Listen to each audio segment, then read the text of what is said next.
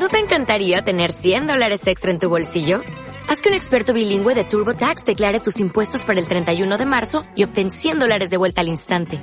Porque no importa cuáles hayan sido tus logros del año pasado, TurboTax hace que cuenten.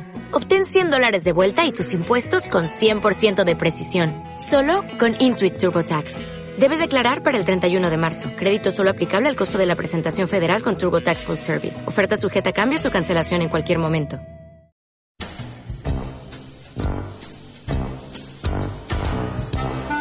Es noche y en agricultura comienza Todas las noches son viernes. La conversación nocturna junto a Fernando Villegas. Una presentación de Climo, era hora de innovar en climatización, y Booker Seguros, la corredora de seguros especialista en salud. Muy buenas noches, amigas y amigos de Todas las noches son viernes, en su versión de media hora, que a muchos de ustedes no les gusta, pero en fin, así están las cosas.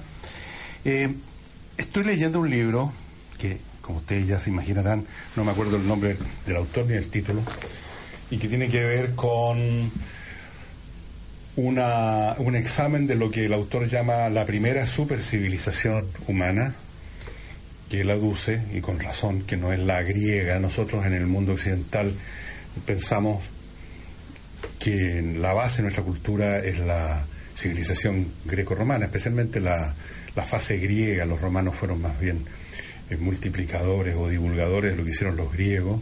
Agregaron algunas cosas, pero el núcleo viene de Grecia. Pero Grecia su, no viene de la nada, arguye el autor, y con toda razón. Los mismos griegos sabían que ellos eran herederos de algo que no sabían bien qué era.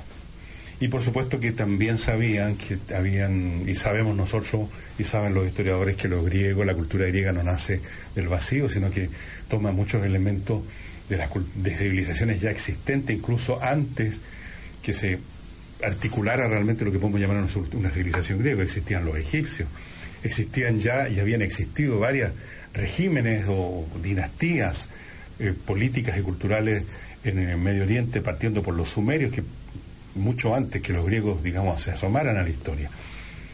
Pero hay algo más, dice el autor, hay algo más que está más atrás, en el fondo. Y ese más allá y en el fondo es la civilización minoica. Les cuento para los que no se acuerdan. Eh, se llamó civilización y se llama civilización minoica, ya les voy a contar quién le puso ese nombre, a la que se desarrolló en un lugar muy localizado y específico, como centro de ella, porque tuvo algunas extensiones, que es la isla de Creta. Es una civilización que aparece aproximadamente, eh, digamos, en el segundo milenio antes de Cristo. Tiene, tiene sus propios precursores, por supuesto. No, no salió tampoco la civilización minoica de la nada. Hay una, una acumulación previa de procesos históricos locales o internacionales, llamémoslo así, que van generando las condiciones para que de pronto se produzca esta combinación mágica que hace emerger algo nuevo, que es lo que Arthur Evans, que fue el primer hombre que la explora científicamente, ya voy a hablar de él porque es muy interesante, le puso civilización minoica, usando el término minoica a partir de una leyenda que él sabía que era tal, que el primer rey, el primer dinasta de la isla había sido un señor Minos, pero podía haberle puesto otro nombre, le puso ese, un nombre de conveniencia, simplemente, que estaba a mano. Da lo mismo el nombre, no sabemos cómo se llamaban a sí mismos los habitantes. Pero es una civilización realmente extraordinaria, eh, que tampoco vivía en el aislamiento, tenía contactos comerciales y culturales con Egipto especialmente. Y es la primera supercivilización, como la llama este autor, porque desarrolló tecnologías y posturas ante la vida que son francamente eh, un grado por encima en, en muchos sentidos lo que se podía ver incluso en Egipto, con lo antiguo que es la civilización egipcia, con los enormes edificios que creó, toda una historia, digamos, de gran magnitud. Gre- eh, Creta aparece como una entidad más pequeña, simplemente es lo que ocurre dentro de una isla, que es una isla muy grande, la segunda isla más grande del Mediterráneo. Eh, es una isla que tiene muchas riquezas naturales, eh, de, de, sobre todo del, del punto de vista alimenticio. Tiene eh, tiene excelentes puertos, por lo tanto tiene acceso fácil a todo lo que producía, por lo menos en esa época, el Mediterráneo. No sé cuánta vida hay ahora en el Mediterráneo. Eh, tiene, hay muchas montañas y lugares eh, que nos sirven para la agricultura, pero hay sitios para la agricultura importantes, bastante considerables, y con una tierra riquísima, un suelo muy rico, muy rico. Y ahí emerge una civilización de un esplendor. Y yo los invito, si ustedes tienen, seguro que tienen un computador, a entrar en Google y buscar imágenes de la civilización minoica, y es extraordinario. Los, las tecnologías de los edificios que crearon, de los palacios, el palacio de Knossos, es un tema, una palabra que ustedes probablemente han escuchado, porque incluso hay unas composiciones musicales que tienen ese nombre de, de, un, de un compositor francés del siglo pasado. Las tecnologías, eh, la... para dar un ejemplo que puede ser banal, ellos tenían excusados con agua que corre, como nosotros, tenían eh, calefacción en sus eh, recintos. La, la, el arte de ellos es muy jubiloso, es muy brillante, es muy colorido, es como un mundo que está contento consigo mismo, que tiene más que suficiente alimento, que vive en un clima maravilloso, que no guerrea. Las ciudades, o me habéis dicho estos llamados palacios, que en el fondo no son palacios en el sentido de la residencia del rey o de una casta clerical, son, son como, ¿cómo los llamaríamos ahora?, como condominios con cientos de, de, de, de distintos espacios. De ahí viene la... el mito del laberinto, del, del Minotauro, viene de que, por ejemplo, el palacio, el llamado palacio, llamémoslo palacio, que descubrió, que desenterró en un trabajo muy metódico y de años, el gran explorador, eh, arqueólogo, llamemos uno de los fundadores, en cierto sentido, de la arqueología moderna, Arthur Evans. Eh, el, ese palacio tenía mil doscientos recintos, llamémoslo habitaciones, separadas. Entonces, era un dédalo, uno se puede perder allá adentro.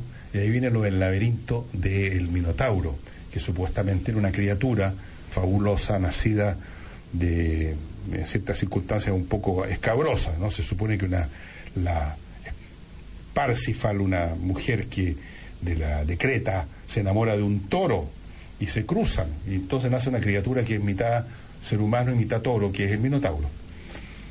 Y el Minotauro pedía una, todos los años que las islas griegas, que estaban, vivían en un estado de civilización bastante inferior al de Creta, eh, aportaran eh, todos los años una determinada cantidad de, de niñas, porque él se las comía, y se las comía con los dientes, ¿eh? A eso me refiero, se las comía para alimentarse, no de otra forma, eh, por lo menos no se sabe. Y estos palacios no tenían murallas, eh, no era una sociedad como la sociedad que eh, nacería después en el periodo clásico griego, constituida por muchas ciudades amuralladas y en perpetua guerra unas con otras. Acá no había guerra, eh, no, no hay, no hay tumbas donde se encuentre alguien con espadas y lanzas, no había murallas, no, no, no, no era una sociedad dividida contra sí misma. ¿Qué estructura específica tenía? No se sabe, todavía no se pueden eh, traducir todos los eh, materiales escritos que han quedado, no, no en pergamino ni en papel, por supuesto, sino que en, de otra manera, en piedra, en, en estelas, como se llaman, a placas de cerámica donde se inscribieron determinadas cosas. Las pocas que se han traducido son simplemente registros comerciales. En esta pieza hay, qué sé yo, cincuenta tinajas de vino, en esta otra, qué sé yo. Era una isla que comerciaba mucho. Y era una supercivilización, entiende este autor, porque mucho antes que otras que ya habían también surgido. Creta, como les digo, es contemporánea de la civilización egipta, egipcia, de, de, lo, de la civilización sumeria, eh, de los babilonios. Pero desarrollaron cosas realmente increíbles, como, como estas ingenierías, incluso asísmicas. Fíjense ustedes que en, lo, en, los, en las construcciones de, de la civilización minoica, las columnas que sostienen los edificios van alternando, aquí y allá, la piedra con madera. Y no porque no tuvieran más piedra suficiente, sino que porque los constructores de esos edificios se dieron cuenta que, siendo sísmica la isla, habiendo muchos muchos temblores y terremotos, la, la, los pilares de madera ofrecen ciertas ventajas de, de, de resistencia que la piedra no tiene. La piedra se mantiene bien hasta que se hace pedazo. La madera, en cambio, tiene cierta flexibilidad, es capaz de, resi- de doblegarse hasta cierto punto ante las fuerzas de la naturaleza, en vez de romperse en un momento dado. Entonces ellos desarrollaron estas construcciones híbridas, donde habían columnas de madera, columnas de, y columnas de piedra. Desarrollaron calefacción central, excusados, agua corriente. Una civilización exquisita, con un arte maravilloso. Si ustedes ven los mosaicos que quedan de estas ciudades que desenterró, de, esta, de estos palacios que desenterró Arthur Evans, se van a sorprender ante la belleza de estos mosaicos, el colorido y sobre todo la, el, el júbilo que hay ahí, el, el amor a la vida, la, la luminosidad. Aquí no hay ningún elemento tétrico, como por ejemplo ocurre con los frescos de otras culturas, los etruscos, donde el tema de la muerte está siempre presente. Acá no, es vida, vida, vida. Eh, realmente es muy hermoso. Entonces este autor dice que eh, ese... esa civilización que desapareció muy bruscamente, aparentemente por un desastre natural y por invasiones de, de miembros de la que se llamaría posteriormente la cultura micénica, que era una cultura protogriega, más o menos guerrera, bastante más agresiva y salvaje. Eventualmente estos eh, personajes refinados no pudieron resistir el ataque, y sobre todo si estaban debilitados por un desastre natural, eh, y en muy breve tiempo estos palacios quedaron abandonados y esa civilización desapareció. Y entonces, este autor, que espero recordar de traer el título el, el, en la próxima ocasión, eh, dice que para los griegos, que tenían mucha conciencia de lo que habían recibido, lo que tenían eh, de préstamo de la cultura egipcia, o de los babilonios, o de los, posteriormente de los persas, tenían además la sensación, como un eco que reverbera en la distancia, de algo más que estaba en el pasado, y que de algún modo lo rescata Platón en uno de sus diálogos cuando habla de la Atlántida. Ustedes recuerdan el mito de una civilización que desaparece de la noche a la mañana por un desastre natural inmenso, y que al parecer se refiere a una manera de contar distorsionada a lo largo de las generaciones, como ocurre siempre en estos casos, un núcleo de verdad que se va distorsionando. Tendría que ver con este brusco fin de, de la civilización minoica, y o con un eh, desastre natural de gran magnitud que ocurrió en una isla que se llama, hoy día se llama Santoro, eh, Santorini, que efectivamente en un momento dado del siglo quince o dieciséis antes de Cristo hubo una explosión volcánica súbita, al, algo así como lo que pasó en Pompeya, pero más brutal y más repentina, que sepultó a esa ciudad completamente en una bóveda de, de cenizas, y todavía hasta el día de hoy se están trabajando para ir desenterrando, porque quedó, como que esa cultura quedó congelada, como esos bichos que quedan en el ámbar, así, completito, quedó congelada. Así que hay ahí muchos elementos para desentrañar la naturaleza de esta cultura de civilización minoica, porque esta isla era parte, era una proyección de la civilización minoica, y tal vez a esa, a esa catástrofe se refería eh, con la Atlántida Platón, pero quién sabe. El hecho es que los griegos sentían que había algo en el pasado que era muy poderoso y de lo cual venían ellos principalmente. Y es la tesis del autor. Yo no estoy del todo convencido de esa tesis, porque una cosa es venir antes que otro y otra cosa es estar en el origen de otro. Son cosas distintas. Eh, que la cultura minoica haya, eh, por medios in, incluso muy sinuosos, muy laterales, llegado A, a influir Grecia es posible, pero no estoy del todo convencido que haya sido eso más poderoso que el efecto de los de los eh, egipcios, por ejemplo, en la cultura en la cultura griega, o el efecto de los eh, orient, de, de los babilonios, o de los persas, o de los sumerios, o de cualquiera otro de estos de estos eh, imperios o reinos que emergieron y que son un solo reino, en el fondo una sola cultura que va cambiando su Su, su dinastía, su, su élite del poder. Pero es la tesis muy interesante, y sobre todo a la pasada, o más importante que eso, nos permite conocer esta supercivilización minoica, que realmente es muy exquisita y que no ha tenido el peso eh, por así decirlo, el glamour histórico que otras porque por lo pequeño y por lo antiguo, por lo lejano en el tiempo y en el espacio. No, no, no ocupó un gran imperio como los persas, no abarcó todo el Mediterráneo, sino que estaba básicamente centrada en esa isla, en Creta, y unas pocas locaciones más aquí y allá, puestos comerciales básicamente, y desapareció además de un golpe, sin dejar mucho, hasta que la descubre, la redescubre, la desentierra, literalmente, la exhuma literalmente Arthur Evans, un hombre que murió, vivió como hasta los cien años más o menos, un gran, gran eh, arqueólogo, diría yo el fundador de la ciencia arqueológica. Vamos a una pausa y volvemos. Y bueno, yo eh, para los interesados les puedo traer los datos de este libro el próximo lunes, cómo se llama el autor, cómo se llama el libro.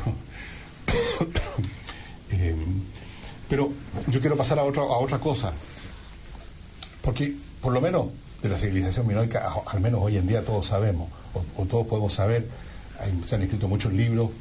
Eh, es un hecho, es un hecho la causa, esa civilización está ahí, existió y ya. Pero esto nos abre eh, la mente para considerar otras posibilidades, que yo creo que las hemos tocado en algún programa acá. Y es la siguiente. Como ustedes saben, nosotros, los seres humanos, somos descendientes, después de un proceso larguísimo, de unas criaturas que, eh, que las llaman homínidos, que no eran ni hombres ni monos, una cosa entre medio, que empiezan a descolgarse los árboles allá en las sábanas, sabanas de África, y poco a poco, por procesos de mutaciones, procesos evolutivos, selección natural, empiezan a emerger criaturas un poco más parecidas a los humanos que, que, que a monos, y empiezan a aparecer todas estas criaturas que tienen nombres cuando encuentran un esqueleto. Eh, finalmente se llega al hombre neandertal, que ya es prácticamente un hombre, el, homo, el hombre del cromañón, el homo sapiens sapiens. Es un proceso que toma más o menos entre un millón y ochocientos mil años. Y al final de este larguísimo proceso, porque estamos hablando de un millón de años, partamos de esa cifra, al final de ese proceso eh, empieza a aparecer una cultura humana, llamémosla así, artificial, o sea, una cultura, empiezan a aparecer hombres que ya trabajan la piedra, miles y miles de años trabajando de una forma muy burda, en el periodo que se llama paleolítico. Después pasan generaciones y generaciones interminables y entramos a lo que se llama la fase del neolítico. Neolítico, piedra nueva, significa eso, donde ya vemos que a lo largo de generación, generaciones, miles de años, esto, estos grupos que andan por aquí, por allá, a salto de mata, logran hacer una, con las piedras algo un poco más perfecto, más pulido, puntas de flecha, alguien inventado por ahí el arco y la flecha, las lanzas, todo esto para la cacería, para comer. Y pasan otro montón de generaciones y finalmente el gran invento de la humanidad, la agricultura. Y estamos hablando, fíjense ustedes, partimos con un millón de años atrás y estamos hablando con la agricultura, estamos hablando de apenas unos diez mil o doce mil años atrás. diez mil años antes de Cristo, o sea, unos doce mil años.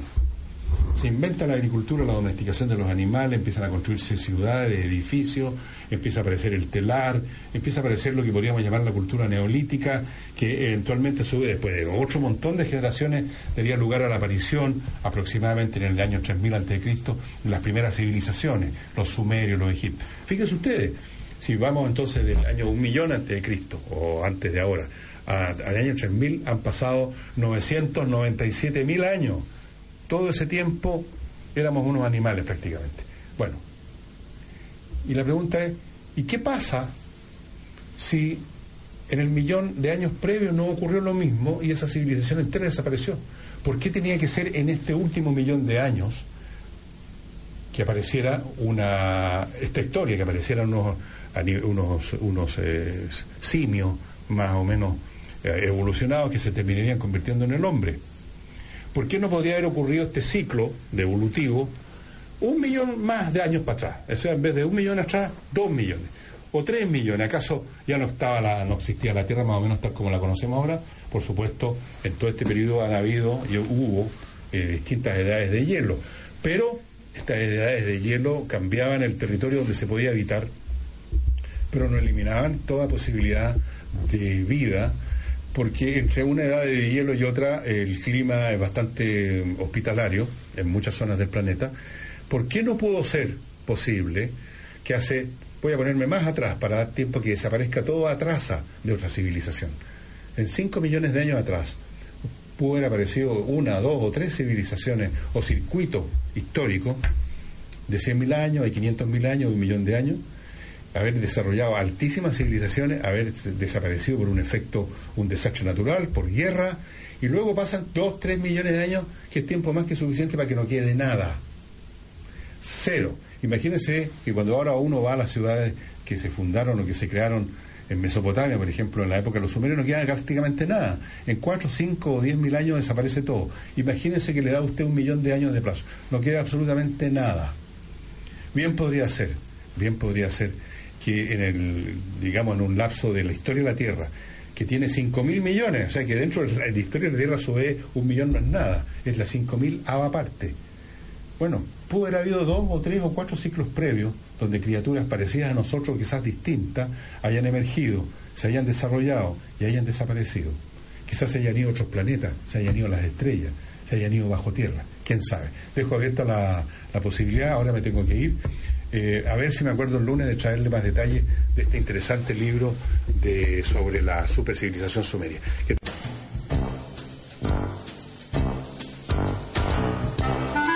Es noche y en agricultura comienza... Todas las noches son viernes.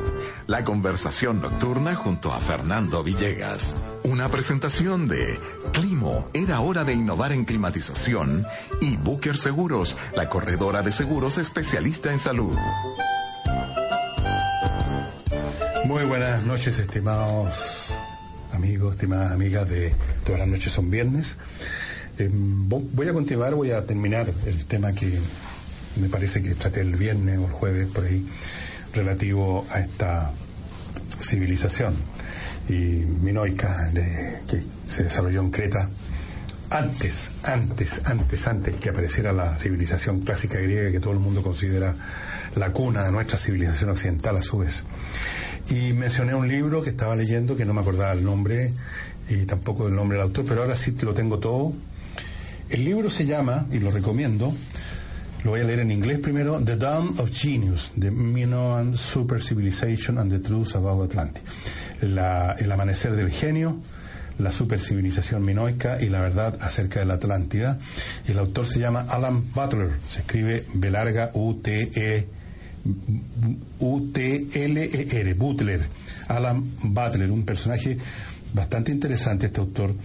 No es un historiador de, for, de formación, es un ingeniero mecánico que tiene intereses como en la historia. Desde niño él cuenta, en el, en el medio del libro mismo va contando cosas de él, de cómo desde pequeño se interesó en, en temas en temas históricos como este. Él visitó muchas veces Creta y se le fue encendiendo un interés cada vez mayor por estos rincones poco explorados o poco eh, poco tratados de la historia, y que pueden ser muy significativos. Y es verdad que cuando uno lee historia eh, antigua, eh, cuando el mundo antiguo que se llama, eh, el, el grandes personajes, la escena la ocupan principalmente Grecia y Roma. Grecia y Roma, también está por supuesto Egipto, eh, Per, el imperio persa, los sumerios. Eso es más o menos lo que, lo que circula, son los personajes principales de la obra. Y muy lateralmente se menciona a la pasadita que antes de, de que apareciera esta civilización griega maravillosa, existió una civilización minoica que era muy bonita, muy luminosa, y que de repente desapareció. Y, y se acabó la historia y no se habla más del asunto. Y por supuesto la bibliografía sobre Minos o la civilización minoica es muy inferior, de ser el, la uno en un millón, comparado con todo lo que se ha escrito sobre Roma, sobre Grecia. No lo sabré yo, eh, es cuestión de darse una vuelta por Amazon y usted lo va a ver de inmediato.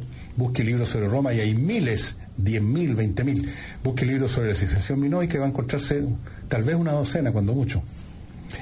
Eh, Hay varias cosas que decir sobre esta civilización. Él lo llama la, la, la aurora del genio, porque va a traer que un hombre, como ingeniero mecánico, un hombre que le que conoce, que le interesan y le gustan mucho, además las matemáticas, la astronomía, aficionado a eso, descubrió, cree él haber descubierto, yo creo que sí, porque están las demostraciones en su libro, una serie de hechos relativos al sistema de medición que usaban, que se usaba en la civilización minoica, que a su vez él la considera parte, quizás la parte más resplandeciente, más vistosa, de una civilización preclásica que más o menos corresponde al periodo que podríamos llamar el final de la Edad de Piedra y el principio de la Edad de Bronce. O sea, estamos hablando de un periodo histórico que en general ronda alrededor del año tres mil antes de Cristo, mucho antes que Grecia llegara al esplendor que conocemos, cuando recién también se estaban desarrollando la civilización sumeria y egipcia. Y esta civilización pre-clásica eh, tendría una serie de características que examina eh, Butler, que son bastante interesantes.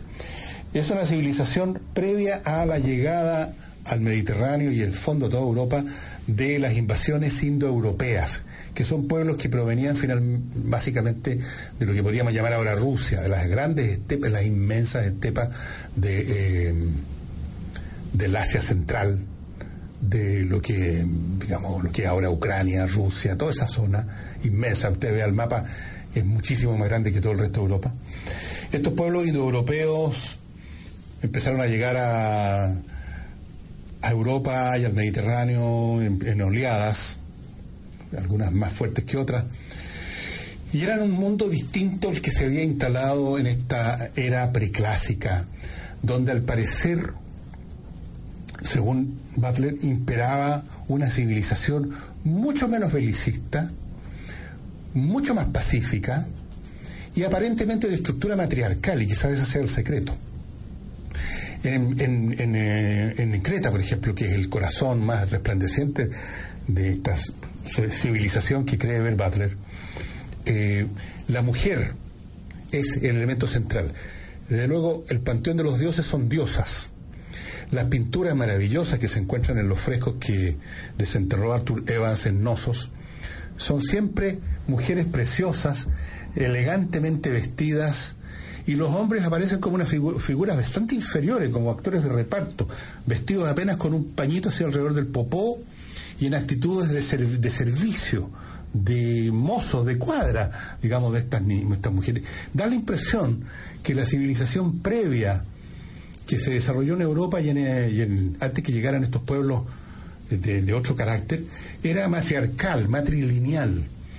Y cuando predominan las mujeres, por razones que tienen que ver con la estructura probablemente del sexo femenino, perdonen las feministas que creen que no existe una estructura del sexo femenino, pero yo creo que sí existe, eh, son sociedades donde tiende a imperar unas lógicas diferentes, eh, que se manifiestan en primer lugar en que son menos eh, agresivas, aparentemente, pero en todo caso menos agresivas que los indoeuropeos que llegaron. Y esta civilización, de la cual su joya de la corona más preciada es la civilización minoica, que tiene esta particularidad de llegar a su esplendor en una zona restringida, como es una isla, una isla grande, pero una isla de todas maneras, desarrollaron hasta un sistema numérico propio, un sistema numérico, un sistema de medición, unidades de medida distintas a las que nosotros usamos hasta el día de hoy, que son herencias de la civilización sumeria. Por ejemplo, para ir a lo más simple, para nosotros es natural que un círculo está dividido en trescientos sesenta grados, ¿no es así? Toda nuestra geometría está basada en eso. Ellos, esta civilización preclásica, llamémosla, si no minoica, llamémosla, no sé cómo llamarla, eh, megalítica, no sé, es la civilización, entre paréntesis, los grandes monumentos de piedra, de estas grandes construcciones de piedra que todavía llaman la atención, que se encuentran en Inglaterra, Stonehenge, por ejemplo. Ellos desarrollaron una concepción donde en vez de ser trescientos sesenta grados la, la, la, los grados que de, de un círculo son trescientos sesenta y seis. Y este autor, Butler, que es, es matemático, sabe matemática, en conjunción con otro autor con el cual han trabajado en conjunto en varios libros más, eh, determinaron que la unidad de medida que, ellos, que está basada en un cálculo completamente distinto y que supone un sistema numérico más exacto que el que usamos nosotros, por ejemplo, para medir el tiempo, para medir el año y otros fenómenos astronómicos que requieren, eh, que son importantes medirlos, aunque solo sea por la agricultura. Hay que saber exactamente en qué momento sembrar antes que para que las cosas funcionen, y para eso hay que saber en qué momento del año estamos, y hay que hacer mediciones. En esa época no había calendario, había que hacer decir ahora. Bueno, no voy a entrar en detalle, ustedes los pueden encontrar en este libro The Dawn of Genius de Alan Butler, que es autor de otros libros también, en que se mete en el tipo de cosas en que normalmente la historia convencional no se mete. Eh, ellos hablan de la primera gran civilización, que sería esta civilización que luego, posteriormente, los indoeuropeos que llegaron, eh, no sé si ellos u otros, llamaron a esa civilización previa eh, los celtas. Así, los celtas. Usted ha oído hablar de los celtas, los druidas, bueno, tiene que ver con esa civilización previa. Ahora, ¿por qué estos indoeuropeos eran más agresivos? Porque era una civilización basada en el, en el pastoralismo, en la crianza de animales en grandes estepas, lo cual implica permanente estado de guerra con otros que se están peleando por las mismas extensiones de pasto. Así de simple, es un tema de supervivencia. Los, los, los pastoralistas están siempre moviéndose con sus ganados ahí donde hay pasto fresco, y eso lo hacen simultáneamente con otros grupos, otros clanes, otras familias que también buscan pasto, y eso genera eh, que los pastoralistas, las sociedades que se han originado en, eh, en, en, en el pastoralismo, o que son nómades como los árabes lo eran, ahí no había pasto en realidad, había oasis, pero viene siempre al final lo mismo. Esas sociedades tienden a desarrollar una cultura más, más agresiva, más bélica, más, más eh, masculina, llamémosla así, y eso los hace también más aptos para la guerra, los hace más brutales, los hace más duros, los hace más salvajes. Y de hecho, si ustedes exploran la historia, van a ver siempre que estos pueblos, estas llamadas invasiones bárbaras, que caen de pronto, de súbito a veces, sobre un, una civilización que está hace tiempo asentada en un lugar y que se basa en la agricultura, suelen, suelen ser exitosos, porque son hordas que normalmente se mueven con gran rapidez, porque usan cabalgaduras, algún tipo de cabalgadura, camellos, caballos, lo que sea, están acostumbrados a la lucha, y se enfrentan con un campesino, con, con sociedades campesinas que tienden a ser pacíficas. El campesino, por la naturaleza de su trabajo, no tiene que pelear con nadie, normalmente.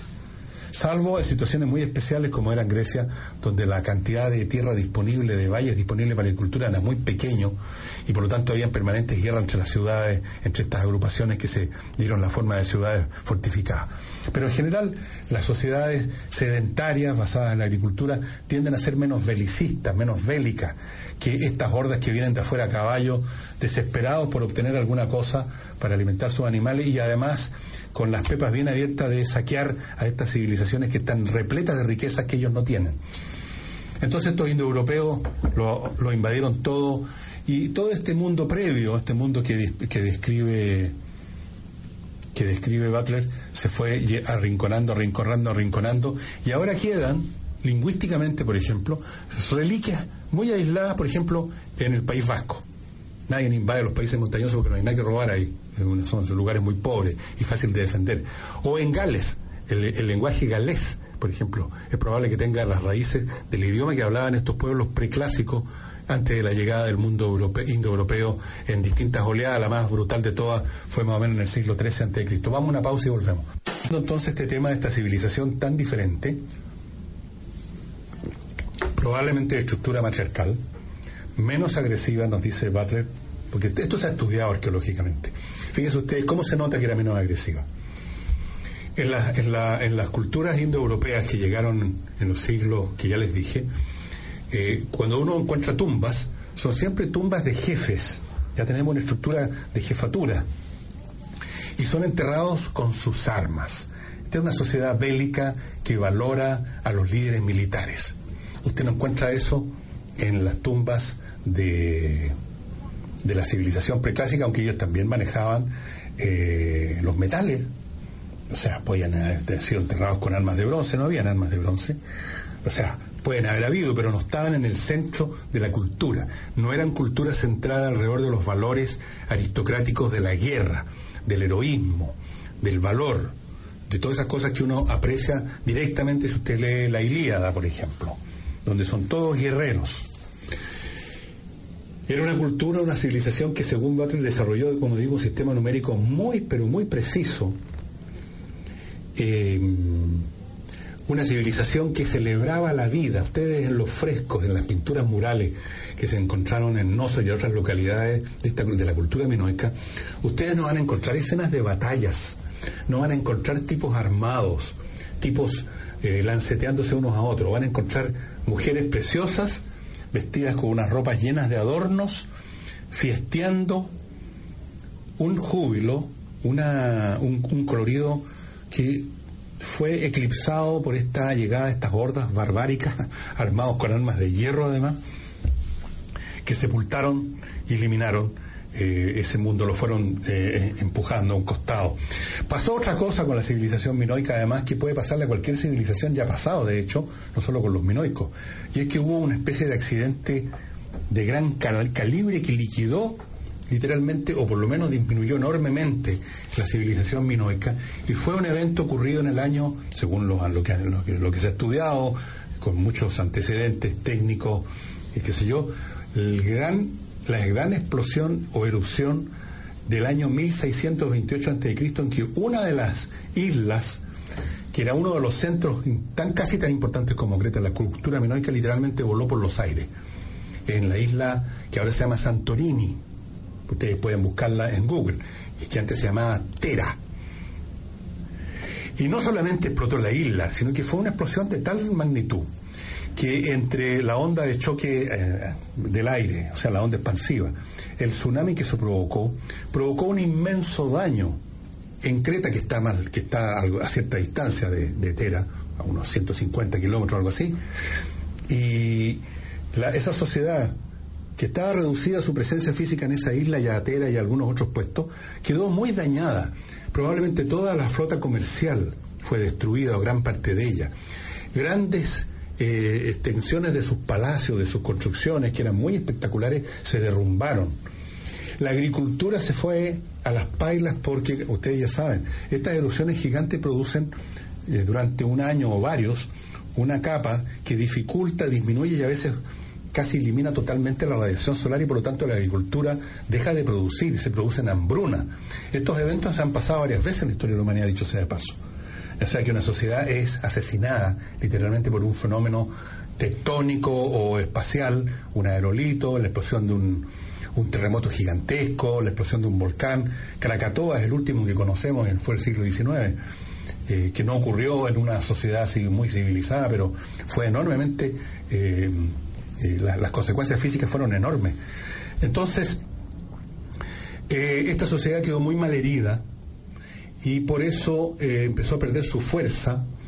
Entró en una asociación que no se sabe claramente si fue de cooperación o subordinación, con una cultura ya guerrera que era la micénica, que se estaba estableciendo en el sur de, básicamente en el sur de, de Grecia, y que le debe mucho culturalmente a la civilización minoica.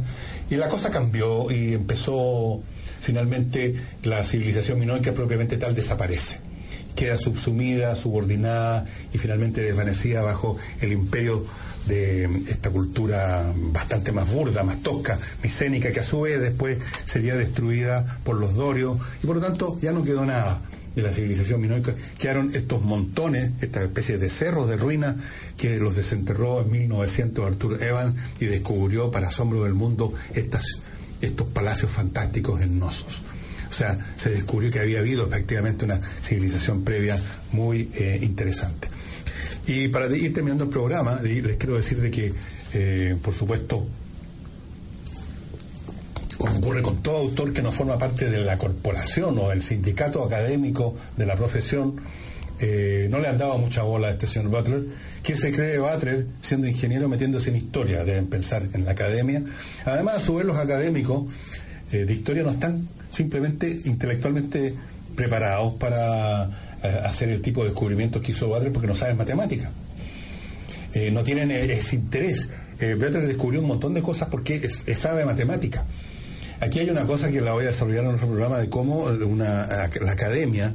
Eh, me refiero al mundo académico, en cualquier profesión se encierra en una verdadera prisión intelectual que les hace muy difícil no solo desarrollar ideas nuevas y originales, sino que aceptar sobre todo las ideas originales de alguien que venga de afuera. Pero eso lo voy a desarrollar mañana, porque ahora este programa, colorín colorado, este cuento se ha acabado. Mañana seguimos con el tema de qué pasa con el mundo académico y los grandes descubrimientos.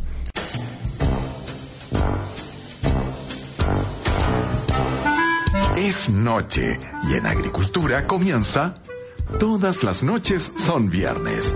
La conversación nocturna junto a Fernando Villegas. Una presentación de Climo, era hora de innovar en climatización, y Booker Seguros, la corredora de seguros especialista en salud. Muy buenas noches, amigas y amigos de Todas las Noches Son Viernes.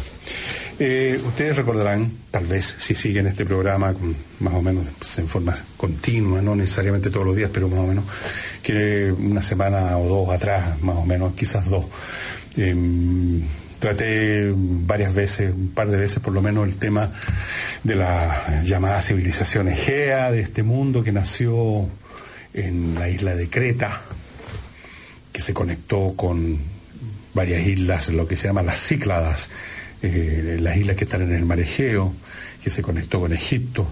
Una civilización muy luminosa, eh, que algunos piensan que tenía características matriarcales. Eh, Creta, como ustedes saben, es la isla más grande del Mediterráneo, me parece que es la más grande, y está ubicada en una situación muy estratégica para el comercio marino. Se desarrolló una civilización eh, que se llama, técnicamente hablan de talasocracia. Talasocracia, porque viene de la palabra talasa, que en griego significa mar, o sea, el gobierno de gente que está en el mar. Eran comerciantes, tenían una flota importante, y desarrollaron una sociedad aparentemente, porque estas cosas habría que estar ahí con una máquina del tiempo, luminosa, en el sentido de que había más alegría de vivir, menos opresión, eh, menos eh, menos peso de dioses exigentes y castigadores que en otras sociedades contemporáneas. Y tal vez se deba a que Creta estaba muy bien provista de recursos naturales. Desde luego, la pesca, una isla está rodeada de mar, obviamente, eh, había muchos bosques que por supuesto lo fueron cortando con el paso del tiempo, como solemos hacer los humanos, con la naturaleza destruimos toda la larga.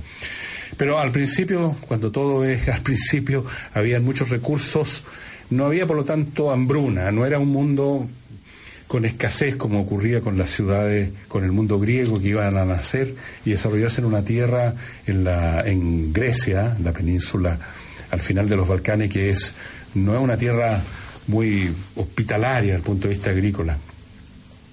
Una civilización muy luminosa, y que se refleja eso en lo que quedó, en por ejemplo las pinturas. Si ustedes ven, y los invito a mirar en las pinturas que se conservaron en, eh, después de la exhumación, primero de Knossos y después de otras ciudades, había muchas en Creta.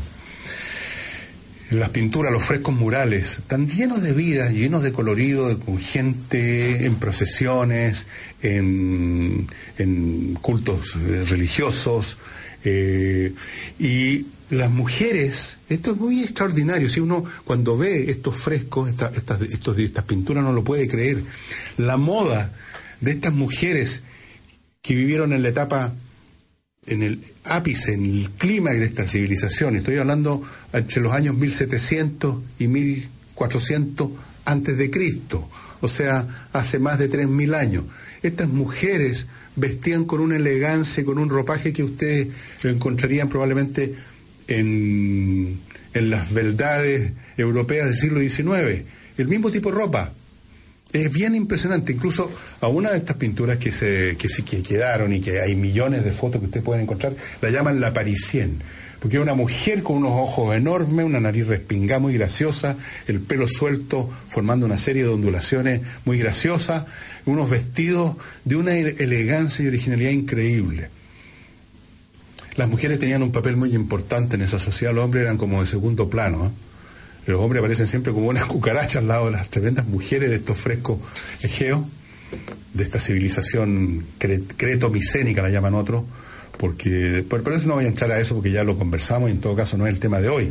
El hecho es que esta sociedad maravillosa nos, nos ocupó un, uno o dos, un par de programas por lo menos.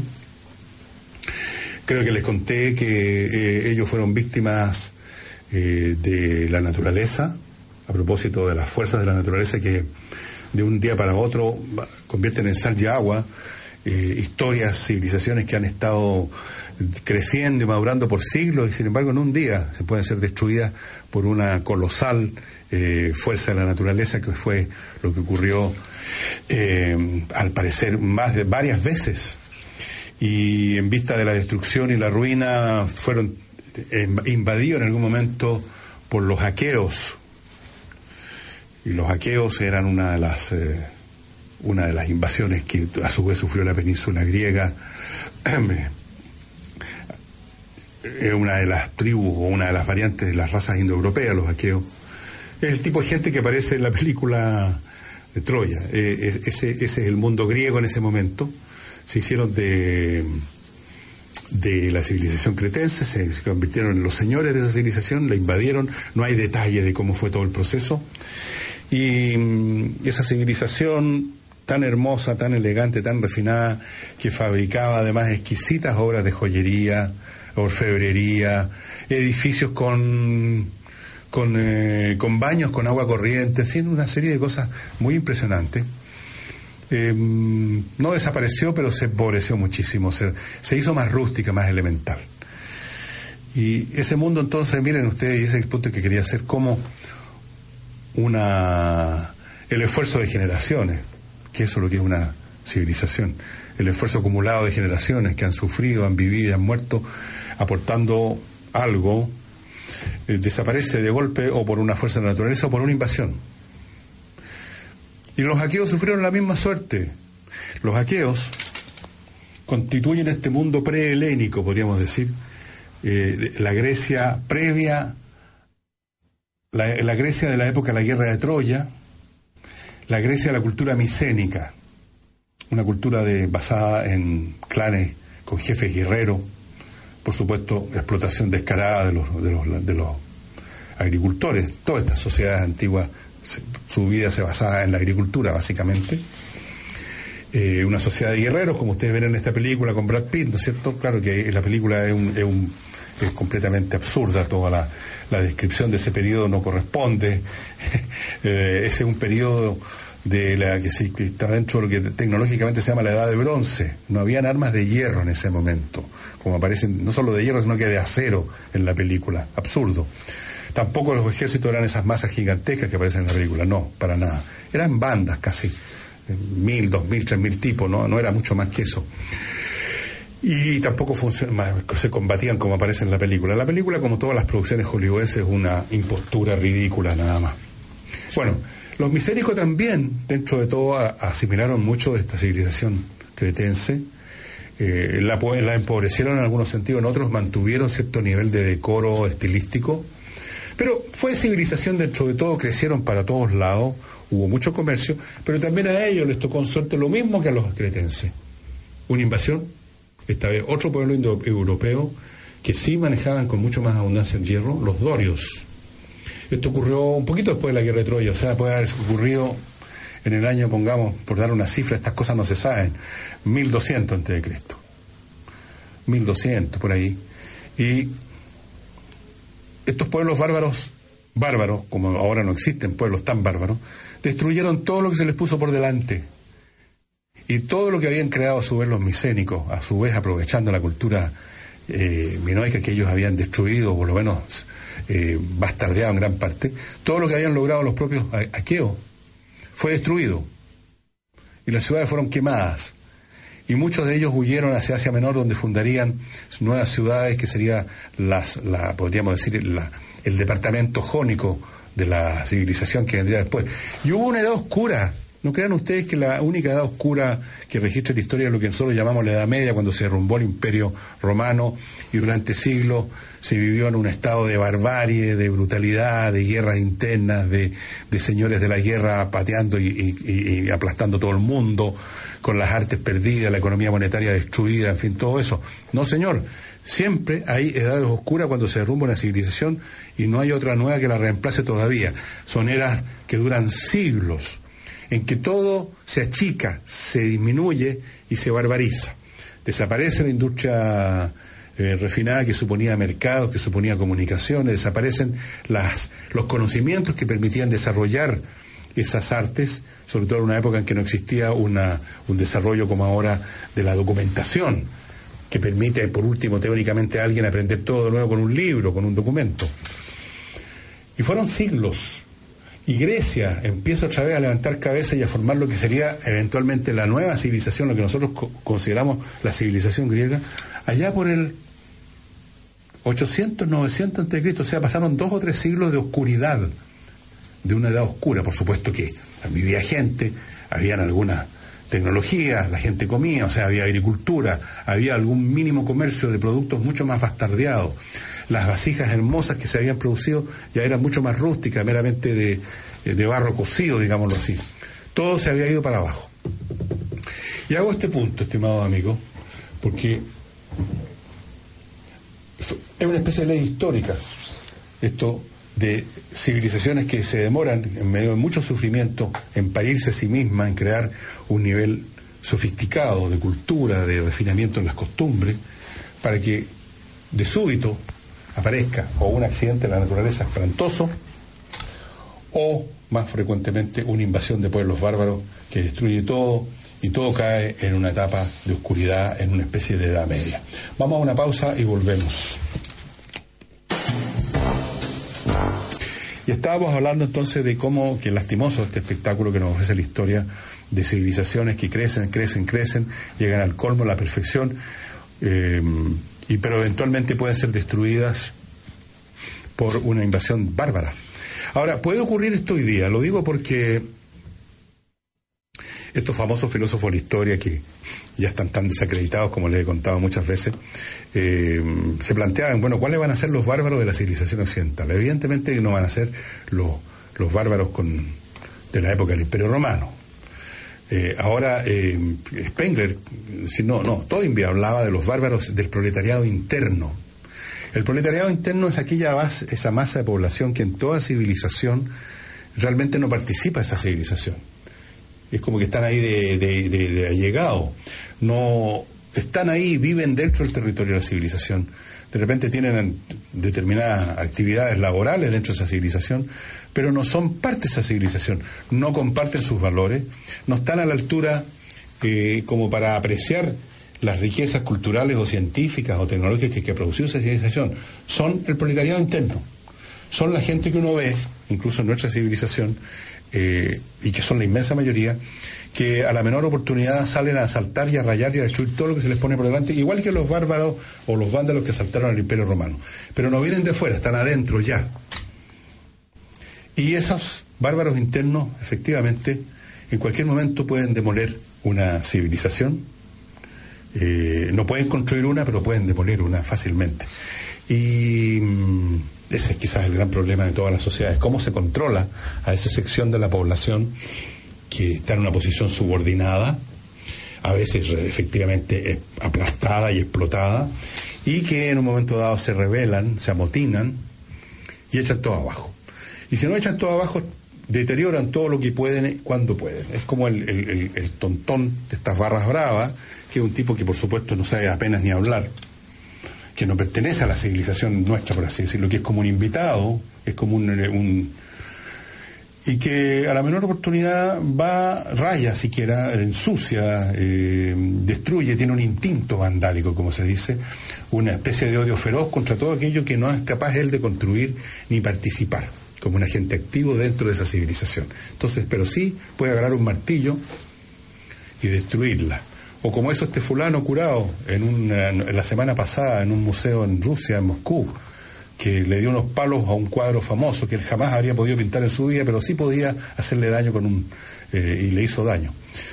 Eh, no creo que le esté pasando muy bien ahora en los cuarteles de la policía de Moscú ese imbécil. Eh, no, no creo que haya pasado una regia velada ese día que lo agarraron. Entonces, Eh, uno se pregunta, ¿cuándo va a ser el día? Va a haber un día en la historia humana en que la gran mayoría de las personas que viven dentro de un, de un encuadre social y cultural van a ser partícipes, si no como creadores, porque eso siempre son muy pocos, al menos como entendedores de en qué están viviendo, como personas, como las personas que constituyen las élites de cualquier sociedad, que tampoco son todas creadoras, ni mucho menos, pero participan en el sentido que tienen las educaciones mínimas para entender que viven en una entidad que requiere cuidado, porque es frágil, de la cual entienden algunas partes siquiera, cómo funcionan, de la cual se sienten parte además, que es lo más importante. Porque todos nosotros no somos como Picasso, pero podemos gustar a Picasso, podemos ir a ver los cuadros de Picasso, no vamos a ir a romper los cuadros de Picasso, vamos a comprar libros sobre Picasso. Eso es participar en una civilización. No es necesario ser Picasso, Basta admirar o gustar la obra de Picasso, y si a uno no le gusta, respetar la obra de Picasso, por último, no ir a, a pegarle, a tirarle un tarro de pintura. ¿Cuándo va a ser ese día? Algún día quizás va a llegar. Eh, hay un tema de pobreza también que por supuesto hace que muchas personas no tengan ninguna oportunidad de convertirse en partícipes de una civilización, porque no tuvieron ni educación ni en su casa ni en ningún lado, y son como animalitos animalitos más o menos domesticados para hacer una pega fácil. Esa es la realidad que corresponde a gran parte de la población de muchos países, animales adomesticados para hacer una pega, como los bueyes, como, como los como etcétera. Eh, y eso por supuesto entraña una especie de peligro latente, lo que llamaba el proletariado interno Toynbee, y que es eh, lo que puede destruir, y que de hecho destruye a una civilización, o que no deja crecer una civilización. Ustedes, cuando han escuchado la expresión estado fallido, supongo, se refiere a sociedades que no han podido jamás salir de un estado de barbarie casi crónica, porque no hay educación en su población, no, no, los pocos recursos que había se los llevó, se los chupó, se los robó una élite muy pequeña y explotadora. Por lo tanto, la gran masa de la población, estoy pensando en Haití, por ejemplo, no tiene acceso a nada, a, o a muy poco, y por lo tanto son un enemigo de su propia sociedad. Están repletos de resentimiento, y podría ser como como un animal que está en un zoológico. No, el, el animal que está en un zoológico no se siente parte del zoológico, no participa del zoológico, es un esclavo del zoológico en el fondo. Eso es lo que es. Así que esos son los peligros que afrontan a nuestras civilizaciones hoy en día, son las, las, las proletariados internos, las personas que son hijos, nietos, tataranietos de grupos poblacionales que ya estaban en esa situación subordinada y sin acceso a nada, y que por lo tanto no solamente no están cultivadas para apreciar y ser parte de una civilización, sino que están repletos de rabias, de rencores, que a la menor oportunidad los expresan, como lo vemos en anécdotas. La anécdota de los tipos que asaltaron un supermercado en, en Concepción para el terremoto del veintisiete efe, y muchos otros ejemplos donde se nota esta fuerza interna, esta, esta rabia interna buscando dónde descargarse, porque ellos son extranjeros dentro de su propia sociedad. Y hemos terminado el programa de hoy día. Mañana a ver si hablamos de qué me pasó a mí cuando empecé a leer estos libros de la civilización egea, y me encontré con un tema que yo estoy seguro que compartimos todos los que tenemos bibliotecas más o menos grandes, y es el encontrarse con libros que uno ni se acordaba que tenía, o que había leído hace muchos años, o que dejó para otro día y que ahí estaban esperando ese día, que llegó cuarenta años después. Eso será mañana. Muchas gracias por su atención, y nos espero martes a las once de la noche de este programa, o a las diez. Todavía no sé. Bueno, ustedes sabrán mejor que yo a qué hora sale el programa.